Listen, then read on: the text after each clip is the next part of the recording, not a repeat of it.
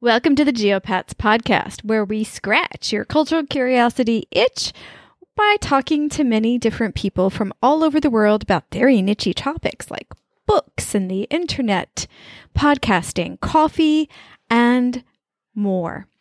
This month for NaPod Mopo, International Podcast Posting Month, where we post every single day of the month, whew, we're focused on just the language show because we need to be.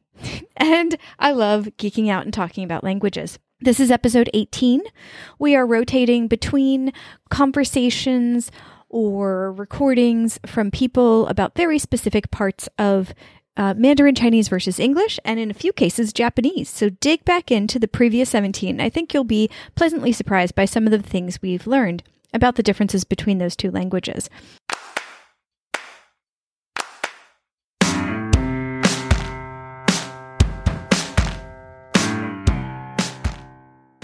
What I want to do today is to get on my soapbox It's beggy. I'm going to get beggy, which is not a word, but it should be. Why do I want to get on my soapbox? I love the guests I have on this podcast. I am forever grateful of their time, their expertise, their brain power, and their ability to talk to someone, me, who is at such a low level of Mandarin Chinese about such nuanced and deep, complicated aspects of trying to use the language. I appreciate them so much. But I, ha- I feel like I have to put a bookmark to the experts and reiterate, as I may have a few times before, but not enough, how much I want people from other levels to come on the show. What's the soapbox moment? The soapbox moment is that when we first start with Mandarin Chinese, there's a surge of excitement. And then there's the knowledge of how much work needs to be done. And then, from what I can tell from my conversations with people on and off the mic, there's years of feeling like you're not worthy in talking about the language because you're not a quote unquote expert. There's years of feeling that you constantly have to apologize for your tones, your structures, your language in general, that everything you're doing is wrong. I am guilty of this. I realized as I was editing Ryan's episodes that you just heard the past three days that how much I apologize for my own lack of language expertise often, often and often and often. And I really love how focused Ryan was on just doing it. Just read, just speak, just use the damn language. He didn't say that. I'm paraphrasing. But really, so many of us get caught up in the mistakes and oh, I think it only gets worse the more we know. And I think there's something really, really powerful that we can take away from Ryan's story, Ryan's language story, and a lot of the other guests that have been on this podcast. They ignore the, not ignore the mistakes, they learn from the mistakes and they're proud of their progress as they go. And I think we, we can all do that but we have to stop apologizing for our language as we go. My husband has a saying where he's like, you're, you're doing laps around everybody who's on the couch. This intense knowing of how much is ahead of us, compiled with the humbleness of knowing that we're not at a strong part leads to a lot of people that I ask when they're at the beginning or even six months, one year, one and a half year stage of learning and using Mandarin Chinese. It leads to a lot of them saying, ah, I just, I'm not ready. Or I don't have anything to say. Or I don't feel comfortable coming on the show yet. And I respect that. And I'm, of course, I'm not going to call out names. What kind of mean person do you think I am? But, oh, please stop. Cameron, who came on the show, he has a podcast called Mandarin by Mistake. He is like me, very busy trying to squeeze language learning into his his daily life, that kind of thing. He came on the show and we did a before snapshot of where he is in his language learning. And in February or March 2020, he's going to come back and do like a six month check in. And I would love to have more people come on and do that kind of thing, where like once every three, four, five, six months, whatever, whatever they have time to do, come in and update us on what they've done what challenges, what exciting bits they learned, what quirky things are they doing, which things did they realize about their process. I would like to have more people come on before they're fluent before they're cemented in what part of the language they're good at or going to use in their daily life. I would love to talk to more of you about your language learning before you become that person that's used it for 20 years. And I'm not dissing the people who've come on the, the podcast that have been using it a long time. Absolutely not. They have inspired me to keep going. And it'll probably take me 150 years to get where they are in 20 years. And I'm okay with that. Well, okay. And that admission we all know means I won't get to that level. And I don't care. The process is part of the fun for me. And let's admit it, learning languages as you age, I'll be 48 next month, so trust me, I'm thinking about this. Learning languages as you age helps you kind of fend off a lot of the cognitive degeneration that happens, meaning a lot of the brain fog and the slowing down of the body and the brain that happens can be somewhat averted. It can be put off if you learn languages. So, worst case scenario in my Mandarin Chinese language studying, and this is not why I'm doing it, but it's an extra benefit, is that it'll keep all of my cognitive functions stronger than if I didn't study languages. Hi, my name's Cameron, and I'm a language learner. Sometimes I feel we could use an anonymous support group where we could get together and share the problems that come when learning a language. That's why I started my podcast, Mandarin by Mistake, where I talk about my experiences in teaching myself Mandarin Chinese.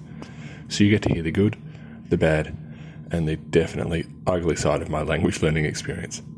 If you'd like to join in on the therapy, head on over to my Instagram page, which is mandarin.by.mistake, or just search Mandarin by Mistake on Podbean or iTunes.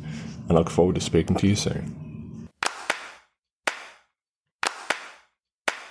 The point is, I want more people to talk to who are at the beginning stages of language learning, of Mandarin Chinese. And to be quite honest with you, if you are studying any language that is extremely different than your first script, if that is English, which it has to be in order for us to have these conversations, then that means and this is not an inclusive list. Um, that means Mandarin Chinese, Japanese, Arabic, I believe Nepalese, Sanskrit. Gosh, there are so many different scripts that don't use the Latin script. So if you are going to, are, or have learned, don't forget the have. I have enough have people. I adore you. I will never refuse you when you want to be a guest, but I want more are starting and at the beginning stages people. If you're switching scripts and learning a language that's extremely different than your first uh, than your first language, I want to talk to you at different stages, at different stages of your language learning. So, requirements. Are you ready? Da, da, da, da, da. You must be able to communicate about language in English, because that is the one sole language I am fluent in. The irony of me loving talking about languages and having a strong language teaching background are not lost on me when I say I am only fluent in English at this point in my life. Don't you worry, you cannot shame me more than I already shame myself. I'm trying. Requirement number two is that you like talking about languages. Because I think number two is pretty self explanatory, right? Yeah. Because some of our conversations get to be about, you know, 60 minutes, 90 minutes long. And you need to be, you need to be into that. Number three is that you're switching scripts. Again, Latin script to something else that is much more intricate than the Latin script. I am switching to German in January of 2020, but there's only a few differences. So technically, if that's you, for now, we're going to say wait a little bit longer. I want to get some other scripts on here before we do uh, language geeking with scripts that are very similar to Latin. Yeah, for now, flippin' scripts. Oh, that would be an interesting name to. Th- no, we're not changing names. Stop it. Number four, you have the ability to come back on the podcast a few different times. Completely flexible how we do that. We can either meet on person online or I can send you questions and you can record them. The first option there is my favorite, but I am flexible as you can see from the experimentation that has been going on during NaPod Mopo. I have been experimenting with different ways to capture people's voices so that I have more ways than just a one on one with time zone nightmares in the mix. And the most important thing is that if you like to talk about the language learning that you're doing, that we get you on the show and that we connect and then we get to know each other because this space, this the space that has been created by this language show and before it the YouTube channel that started it is a very cool space that I adore and I would like you to be in. And once you're a guest in this, you're kind of in the web. You're very much so in the um, language show Geopat's podcast web. The the web is not as scary as a spider's web. We don't eat you and then do whatever spiders do after they eat their prey. It's more like a fun web. Think of it more like a disco place with like sparkling lights and or calming lights. Whichever one you want. I don't know. I was just thinking of that, thinking that actually doesn't really appeal to me anymore. So I was thinking more of the tranquil music, soothing blue lights, and really comfy chairs. Really, really comfy chairs. Maybe the chairs that recline back, but not so much so that you never leave them because you want to get back on the trampoline and get your juices flowing. The tangents are big today, folks. I just want you to know the world that I'm inviting you into, and I really want you to come on the show. Now, I know not everybody is as much of a ham as I am with a mic. I understand that, even though I don't feel that way. So, again, we can meet one on one, or I can send you stuff. You can make notes, you can practice, you can record, and you can send me that. I don't care. I want to talk to you about your language learning. So, what is my soapbox? Because that sounded more like a warm, fuzzy invitation into a disco or tranquil place. Mmm. The soapbox is cut it out. You are absolutely wonderful at every stage of your language learning process. You are not damaged or slow or not as good as everybody else just because you can't learn a language in three months. You are learning and growing. You're curious and you like geeking out about languages. That's the best thing in the world. Seriously, the pressure we put on ourselves, the pressure I put on myself included, about how fast and how well we learn languages has got to stop. And I think one way to do that is to get more of us out there talking about how we're learning it at the beginning stages. S T E P H F U C C I O is my email, my website, and my handle on every single social media site. I really look forward to talking to you. I want it. I need it. We need it. We need to be okay with how we learn languages. Most of us are not quick, most of us struggle. Let's enjoy the struggle. Let's enjoy the struggle.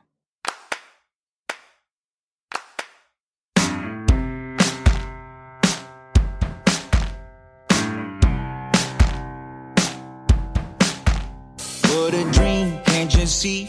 What a lazy life you lead when you sleep all day long. Don't you know you're doing wrong? But success, take a guess. Always happy to do less. An excuse every day. How you gonna earn your way in the grass? Can't you see all your blooming vanity? So in love with yourself before anybody else. Wear a mask that you bought. Never stumble on a thought till your beauty is gone like the whore of Babylon. Well, I hope you figure it out before you wind up getting served.